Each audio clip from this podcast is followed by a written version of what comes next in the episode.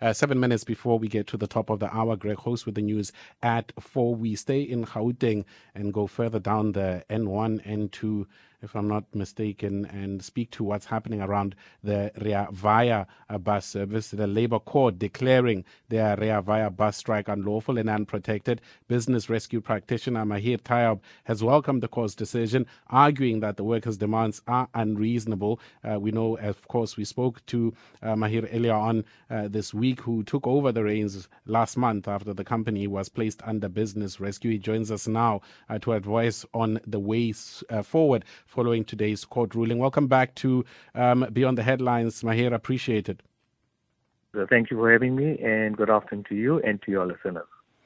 What is the way forward? There is this ruling by the Labour Court. What happens now? My interest is service to the community.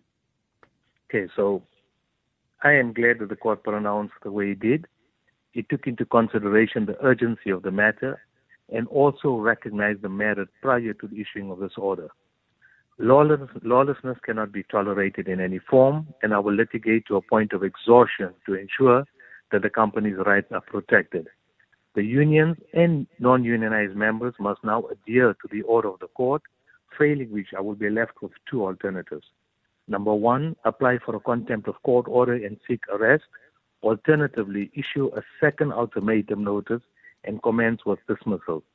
So the future of the employment, of their employment, rests solely in their hands by the election that these employees make. As we speak now, one of the unions has already commenced negotiations with me, albeit belatedly. I've informed all of the employees to return to work, and I am led to believe that the employees are contemplating returning to work tomorrow. And I remain hopeful that their intention will not sway between now and then. So, in the last half an hour, they've already informed me that they have every intention of returning to work tomorrow.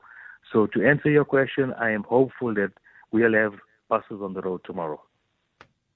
That is at least the hope uh, for commuters who are wondering um, what's going to happen. Hopefully, tomorrow um, there, there will be buses on the roads. That is correct. There should be buses on the road tomorrow.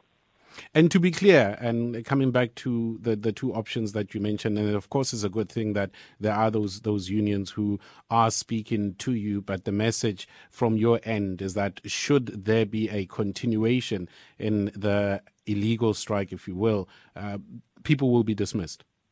People will be dismissed. I have no alternative but to balance the rights of all parties, and especially those of the commuters. I've I've actually bent backwards to accommodate the employees it is just unfortunate that I did not have the same courtesy from the unions or the employees. Mm.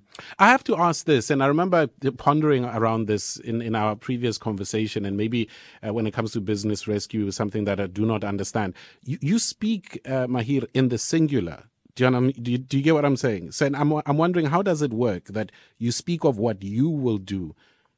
That yes. does does my question make sense? Because it sounds like you know Mahier is running the show is, is sort of the be all and end all. Yeah, yes, that's what it comes across. Yes, this is exactly what the business rescue regime entails. So ordinarily, you would have a business rescue practitioner that's in charge in an administrative capacity, and you would have an independent board of directors. But the circumstances are such at Piotrans that you have a an impotent board, a board that's not necessarily functioning.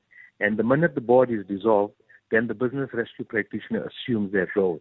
And this role is not an indefinite role. It's a role until such time that the BRP can uh, constitute an interim board to assist in this process.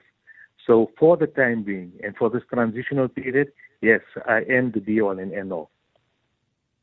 You decide what happens.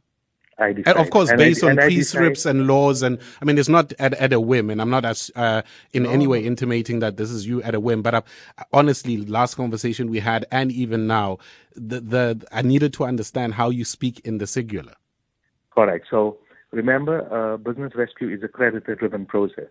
So whatever steps the business rescue practitioner makes, he will still have to uh, confine it to a plan, develop a plan, and that plan will only get adopted when there is a majority of the creditors who will support that plan. So ultimately, it goes back to the creditors who will mm. make the determination on how you continue.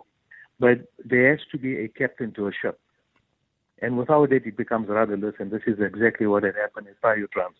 If you have too many captains, you will find that the, the, the ship will sink exactly as it did with Piotrans. It's got like benevolent dictator vibes. Yeah, I wouldn't call it dictatorship, but, but it's, it, it's an authoritarian state. but let's but, call it that way. but most importantly, and to conclude on a on a more serious note, though, what is your your your call it promise or what you're hoping to achieve for the for the commuter? So they, I, I've got to make sure that the buses are on the road.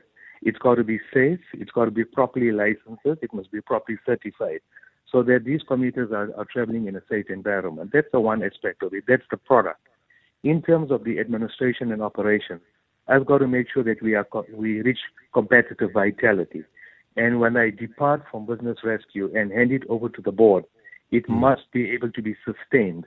So I have to create systems to reach an eventuality. Okay. That is my function to make sure that I bring it back to competitive vitality, not just to pay off the creditors and give it back to the board to bring it back to where it was. No, it's got to have systems to take it to the next level, to professionalize right. it. Mahier, thank you very much uh, for always making time. Mahier Tayo, business rescue practitioner there. And we need to make sure that we also uh, get unions involved in this uh, to come and speak to us about their position on the matter.